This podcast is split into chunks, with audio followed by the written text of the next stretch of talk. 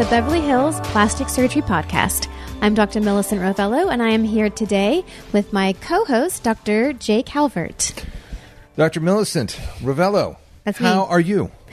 I'm really good, actually. You've been running around like a nut today. I've been running around like a nut. And I don't know how much I've actually accomplished. I just feel like I'm like spinning my wheels. A lot of lot of motion, but maybe not so much forward motion. Like, you know, when you just have so much work to do that you'd rather just like run around than actually do the work. Yes. that's, that well. was me today. Well, you got a lot of people here, and that's good. Um, you know, we've got a, it's been a pretty busy summer, I got to say. Yeah, it has been. Summer usually is pretty busy. We have the kids out of school. We have people on vacation. So summer is sort of when we ramp up. And then we hit September and it's just like a hard stop. Just all like skids down. Right. Because everybody goes back to school. Everyone's back to school. Everyone's busy. Yeah. You know, I've been, I've been facelifting everybody lately. You know, you got to get those faces up. I know. We got to. You do. Uh, I, I just, you know, the fellows started, the new fellows. And, uh, you know, I think Doctor Stepien was wondering where are the rhinoplasties that he heard so much about, because we seem to be doing facelifts every other minute.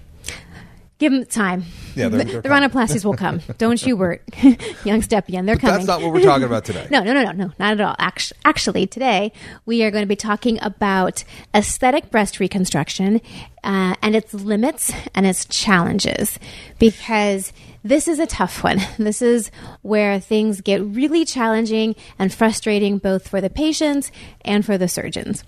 Yeah, I mean, aesthetic breast reconstruction. I think you said like. All breast reconstru- reconstruction should be considered aesthetic, aesthetic breast right. reconstruction. Like, it's like we're trying to make it look nice. Yeah, there shouldn't be like a non-aesthetic breast reconstruction. Because uh, otherwise, in there and that's it. Yeah, what are we doing? So the idea, and, it's, and maybe it's a catchphrase, maybe it's just a marketing scam, but the idea is that aesthetic breast reconstruction is that you're really doing your best and bringing in techniques from the aesthetic world and just an aesthetic eye to breast reconstruction. But that's what it should be all along. I mean, it's not just yeah. about creating a mound of breast. It should be about making it look as nice as possible. Yeah, you don't want to like get it through the operation and the patient's like, what is this? I wanted it to look like a breast. Mm-hmm. And then they say, oh, you wanted an aesthetic and breast ah, reconstruction. That's different. You didn't, you didn't say that. You got to say that to us. No, no, no that's, that's not, not how, how it works. works. We make really nice looking breasts the best we can, but there are limitations. There are limitations. And part of this whole concept of aesthetic breast reconstructions is plastic surgeons really going above and beyond, trying to make it look as nice as possible, and patients really starting to expect amazing results because our techniques have improved, our devices have improved. So we really have come a long way over the past fifteen, twenty years in being able to make these breast reconstructions way more aesthetic than they used to be, you know, twenty, thirty years ago. But with that has come some unrealistic expectations on the patient's part, because they are seeing what's out there, they're seeing what's available, they're seeing the Instagram posts, they're seeing the websites, and they just assume a lot of times that that's what they are going to be able to achieve. But not so, because every case of breast reconstruction is different. Totally different. This is where the most differences could probably possibly abound in a plastic surgery reconstruction. Because going back to the very basic reason of why we're here is this patient has breast cancer, or they have a gene that predisposes them to having breast cancer. So at baseline, they are starting out with a disease process, and that disease process is going to vary widely amongst everyone. Some patients have very, very small cancer that barely needs any kind of surgery. Some patients have a very aggressive, advanced cancer that's going to require the whole book of treatments to be thrown at it, from chemotherapy to radiation to mastectomies. So every disease process is going to be very unique to the patient. So that's number one. Number two is that every patient is going to come with a totally different breast yes. from any other patient. And so the breasts themselves are unique. So now you're combining a unique disease process with a unique breast, and that makes every single reconstruction totally different. So you can't always just go online and look at someone's pictures and assume, hey, even just because I look like that person, I'm going to have that result, because your cancer treatment may be different. Uh, and it's just, it's it's really hard to compare apples and oranges, and it's really frustrating, especially when the patients come in and they're like, oh, my, my friend had cancer and she had this surgery and that's what I want. It's like, well, that, that may or may not work for you. Yeah, and it has to be custom tailored for all the reasons you mentioned. And there there is no one-size-fits-all in breast reconstruction. There really, really isn't. And there are places where things kind of start to break down a little bit and where they get a little bit tricky. The first one, well, kind of let's just go through them. The first one that happens is when... Uh, my breast surgeons are going to hate me for this. When a patient comes in and says, you know, I have a breast cancer on one side and we're going to do a unilateral breast reconstruction or breast mastectomy, which means that they are only going to do a mastectomy on the side that has cancer, which is one hundred percent reasonable and it makes sense because that's the side that has cancer. And I kind of go, okay, because it makes my job so much easier if we can do them both. But that's not always indicated.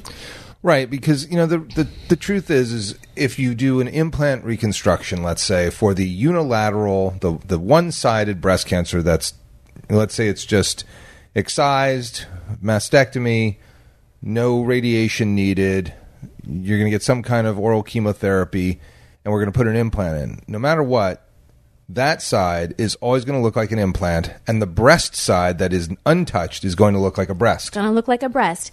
And we can do procedures called symmetrizing procedures, and that's where we lift the non-cancer side. We can put an implant in on that side. We can reduce that side. We can do something to the other side to make it look a little bit more symmetric to the side that's had a mastectomy and has an implant in it. Or we can do another mastectomy and have them look the same. And have them look actually symmetric. Yeah, they can look really similar. And that, and that that's the is, key. I mean, that is the key. Can we not just do that? You really just can't. Because, and this is where I get frustrated. Why not? Because there are breast surgeons who just don't want to do that. They say it increases your risks unnecessarily by adding another side. It's not indicated. It's not warranted.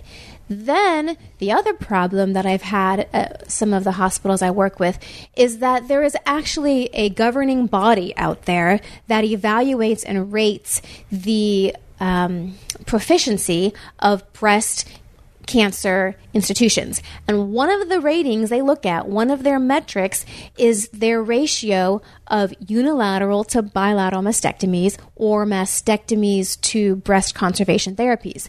They really are trying to get away from just doing mastectomies on every patient that has cancer. And they do not want them to do the contralateral side if it isn't indicated. And it's what? Like a ding on the institution if they're doing a lot of bilateral mastectomies that aren't indicated for cancer reasons. Yes, doctor, you have a question. I have a question. Yes. I'm, I'm raising my hand over yes. here. Do you see this? I see that. Thank you. My question is, who said, and I know the answer, by the way, so mm-hmm. this is a rhetorical question, and it's going to get into a very, very political thing, so I'm just going to ask it anyway. Who said that breast conservation therapy is better than doing a mastectomy? Uh, nobody said it was better. We have studies that show it is equivalent in terms of overall survival of the patient. Fine. Fine. Okay. But it's not better. And so why should you be dinged for doing mastectomies, which in my book, and this is my opinion, Bernie Fisher, who did the studies in Pittsburgh on doing breast conservation of lumpectomy and radiation versus mastectomy. Yes, maybe, maybe that data is okay. Maybe, maybe it's not. But maybe it's okay that it's equivalent. But I don't think in terms of your overall quality of life and your overall satisfaction with your reconstruction and the overall aesthetics, and, and I, I would go to the mat on the data about that it's equivalent, because of what I've seen. And maybe it's just what I've seen. Maybe there's plenty of people who've gotten mastectomies that have had rip-roaring, awful con- recurrences. But I sure know a bunch who've gotten breast conservation therapy and had rip-roaring recurrences. Yes. But what they're saying is that the recurrence number is going to be higher in a breast conservation patient because they still have breast tissue, but the overall survival is the same. But that's, look at that's, let's look yeah. at the quality of life. So I now know. you got to do another round of reconstruction. You got to get another round of cancer treatment, and your breast doesn't look good. I I agree. I mean, you're preaching to the choir here. I'm just telling you the reasons that sometimes surgeons or institutions don't push for a mastectomy, or they don't push for the contralateral side to be done. They say that unless there's a genetic susceptibility or a family history which increases your risk of breast cancer, there is no reason to do the opposite side. And then there are some breast surgeons out there who are like, if that's what you want, let's do it. We'll find, we'll make it work.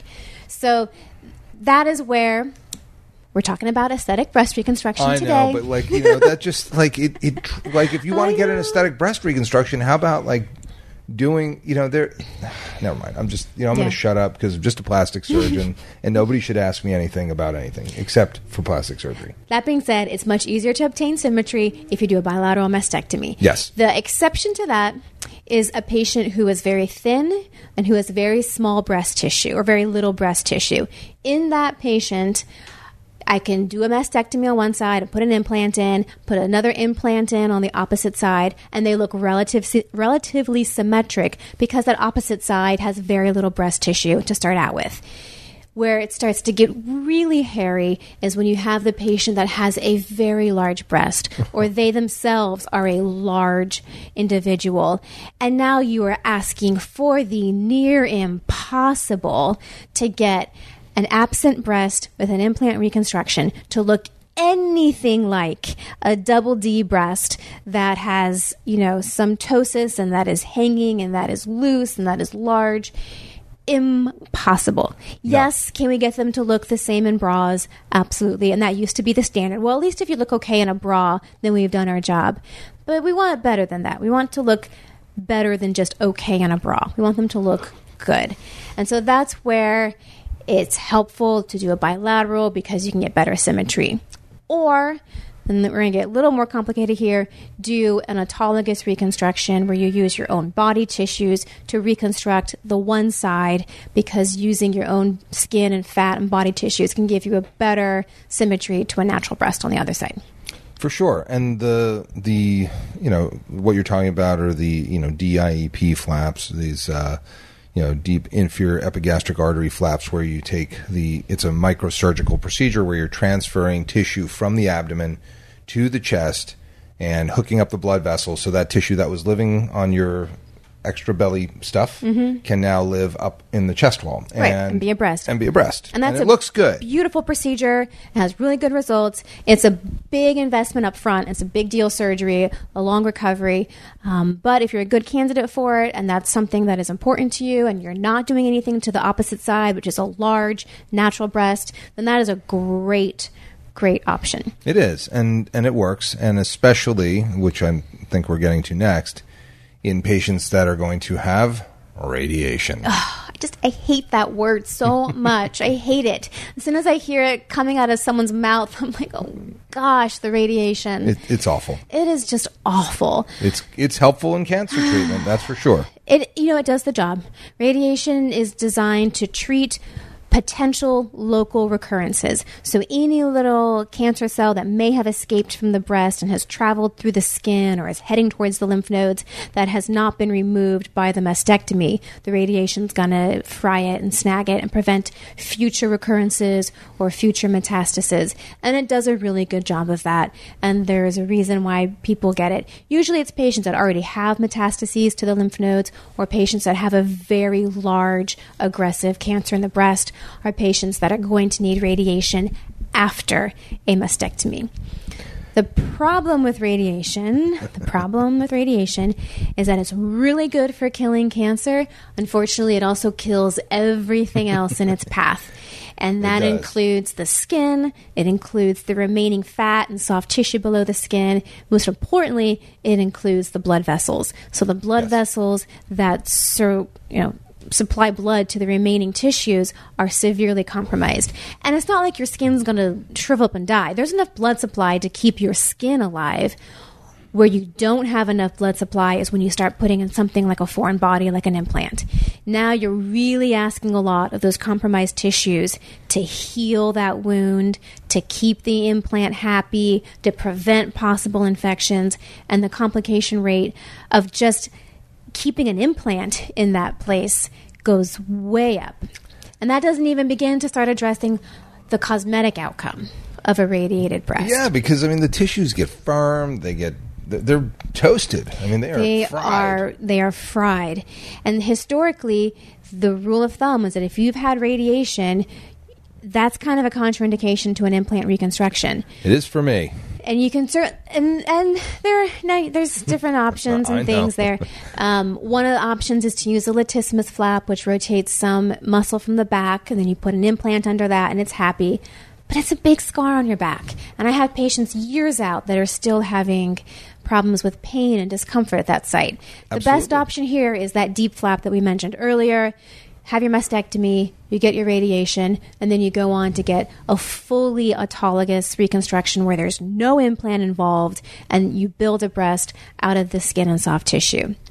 In that situation, what I argue for is doing the mastectomy. At the time of your mastectomy, I'm going to put in a tissue expander, which is basically an empty implant. I put it over the muscle, which serves as a protection for the muscle from the future radiation, and it stretches out the overlying skin so that when the patient then goes on to get radiation, the skin is stretched out, it's at a nice size, it's not going to shrivel up and shrink and scar down to the chest wall because there's literally a spacer, yeah. And the underlying muscle is protected from the radiation damage because it's the damage to the muscle that causes tightness afterwards, that causes problems with even just pain and discomfort because that muscle has gotten really shriveled up in the radiation as well.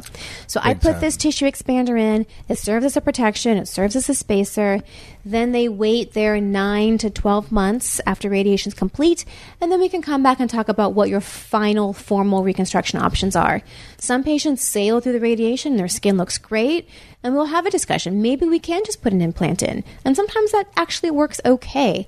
Or we say, you know what, let's talk about getting you to someone that does these deep flaps because that's probably going to be what you need. And you have this healthy-ish skin and wound bed that we can send you.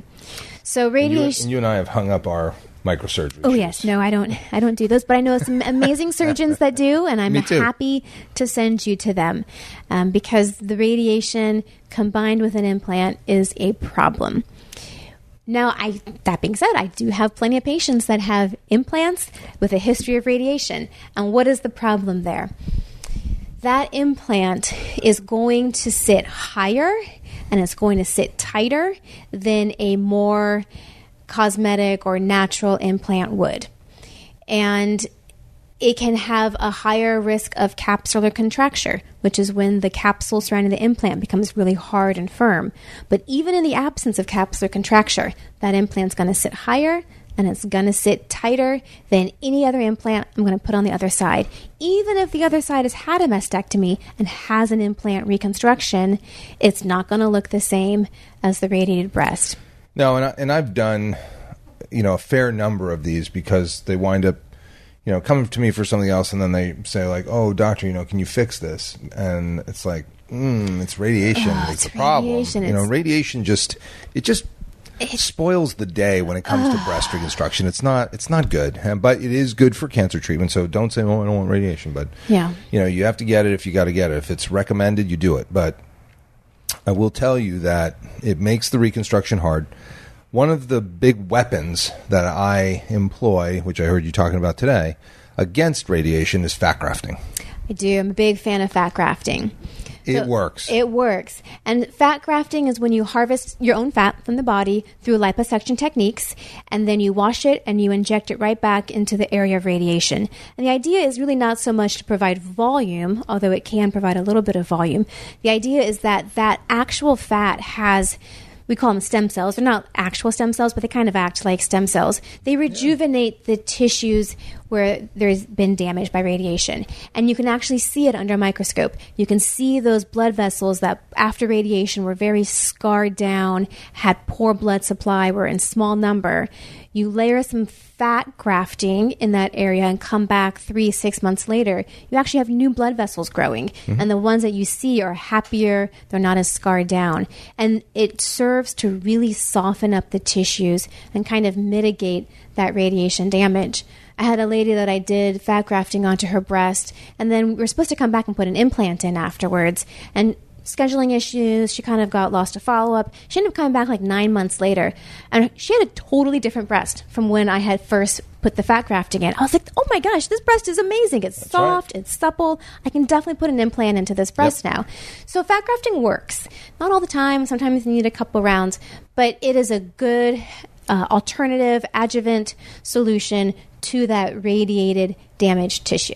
Absolutely. And it It does exactly what you're talking about, where it does rejuvenate the overlying skin. I, you know, I'm not going to go and say it repairs radiation damage, no. but it does Improve repair it. the breast. It, yeah. it improves the situation. It gets it to be softer.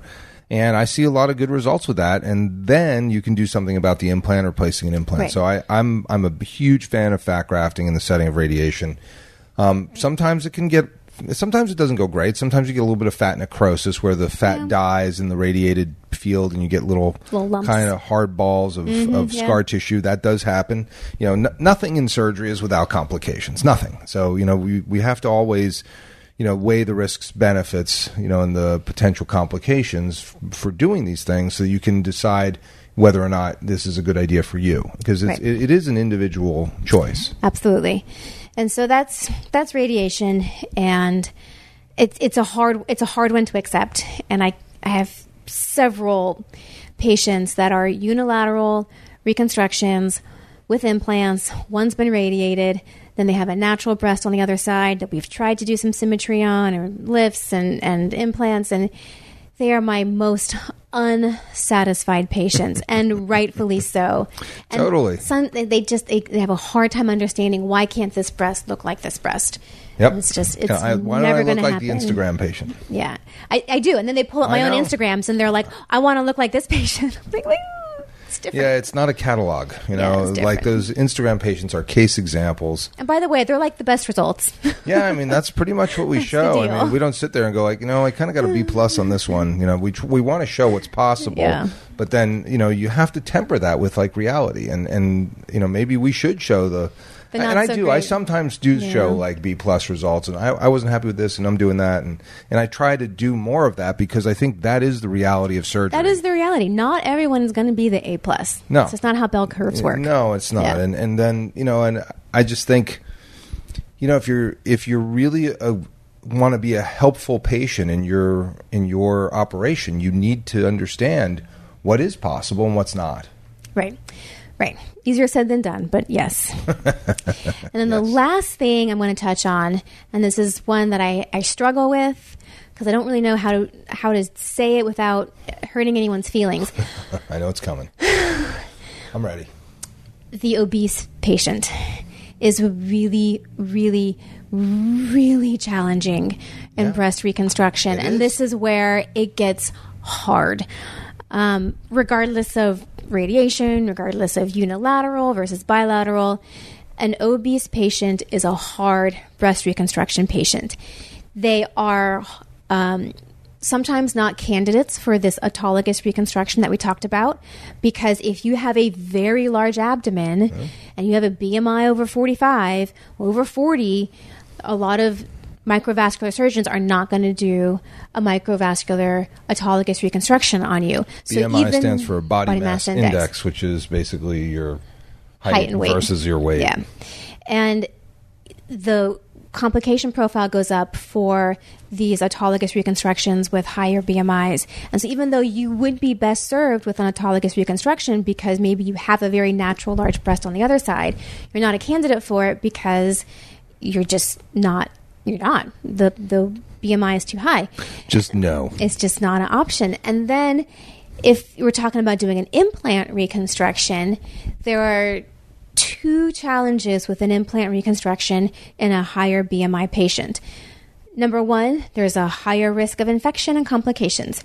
We do Definitely. have these studies that show that the only factor that influences complications after plastic surgery are elevated B M Is, and it's a linear association. The higher the B M I, the higher you are of having complications. And in breast reconstruction, that's usually um, seromas or fluid collections around the implant and infections, and then loss of the implant. And so it does happen. It definitely happens. And if you have diabetes on top of it, oh. then that goes up even higher. So then the the number one compli- number one problem with obesity and breast reconstruction is infection with the implant. The second one, it relates to the aesthetics. Because with an implant reconstruction, we are limited by the available devices out there. Right now, the largest implant that they make that I could put in a patient is eight hundred cc's. If you are very large and you have a lot of soft tissue and fat between your ribs and your chest wall and your skin, that eight hundred cc implant is going to disappear in your breast pocket. It gets swallowed up. Because it's the only way... So true. It's so true. So if you think about a breast, whether it's a skinny patient or a large patient, in order to have a breast look like a breast, it has to project out from the body. It has to come away from the body. And if you have a layer that's, you know, six, twelve inches thick already between your chest wall and your skin, and then you try and get even more projection away from that with an implant to look like a breast, we just don't have devices that do that. They don't come that big. And I have done that. I have patients on the O R table where I put that eight hundred cc implant in, and everyone goes, hmm, where'd it go? You can't even see it. You can't even tell that there's an implant in which, there. Which is shocking when that happens, and it does happen. I've been there. I, you know, you hear, oh, you're going to put an eight hundred in. Oh, I can't wait to see this. It's like, it's, I need actually an eighteen hundred. Do we have those? We don't. We don't. They don't make them. Right. So you're not going to get a round, projected, perky, implant-looking look. You're going to get a little bit of volume, a little bit of something you can put in a bra, but it's not going to be a, an no. implant look by any stretch of the imagination. Nope. Because it's just the aesthetics there are really, really challenging to to make a, a, a breast look like a breast. Yeah. I mean, like those things that we've talked about are sort of the big limiting factors. And, and I think that's why I, I think it's important that we have this discussion basically so that the patients can say, oh, so wait, so I'm not like every other Instagram model. You know, you're not. You're you're you, and they're them, and, and by it's the apples way, and oranges. You have cancer, and this yes. is not a cosmetic breast augmentation. But it is a cosmetic breast reconstruction, reconstruction. And we are going to m- use everything we got in our, you know, magic qu- quiver of arrows and, and all the silver bullets that we can muster to get the best possible result. But it may not live up to the expectations of the, you know, the breast augmentation done in a twenty-four-year-old who, you know, doesn't isn't fighting cancer and isn't having, right. you know, a single side and has, you know, some breast tissue to cover. Like there's right. there's so many things that make for beautiful breast augmentations that have not anything to do, do with, with doing breast, breast reconstruction. reconstruction. Oh my gosh, we haven't even talked about nipples yet.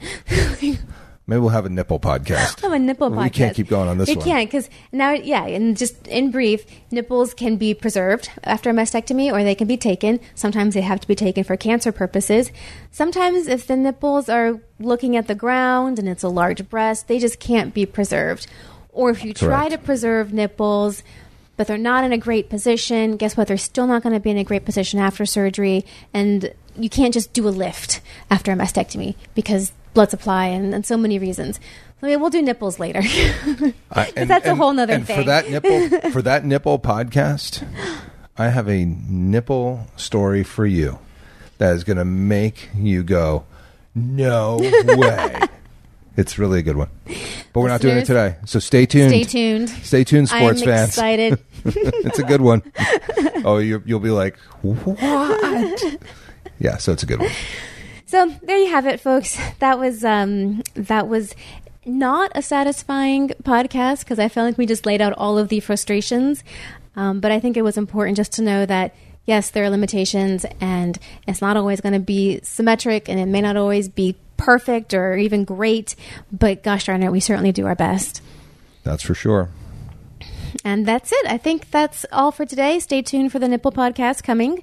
Otherwise, this is the Beverly Hills Plastic Surgery Podcast coming to you from the nine oh two one oh. If you like what you heard on the Beverly Hills Plastic Surgery Podcast and want to get in touch with either Doctor Rovelo or myself, this is how to do it. You can reach me at the website, rovelo plastic surgery dot com. You can reach out to the office directly through the website with any questions or consult requests, or you can call the office directly at three one zero, nine five four, one three five five. And you can reach me on Instagram at Rovelo Plastic Surgery. And to reach me, the phone number is three one zero, seven seven seven, eight eight zero zero. My website is D R calvert dot com, D R calvert dot com. Instagram, Doctor Jay Calvert. And of course, you may want to check out our YouTube channel for the Beverly Hills Plastic Surgery Podcast, which is simply that, Beverly Hills Plastic Surgery Podcast. Hope to see you all in the office very soon.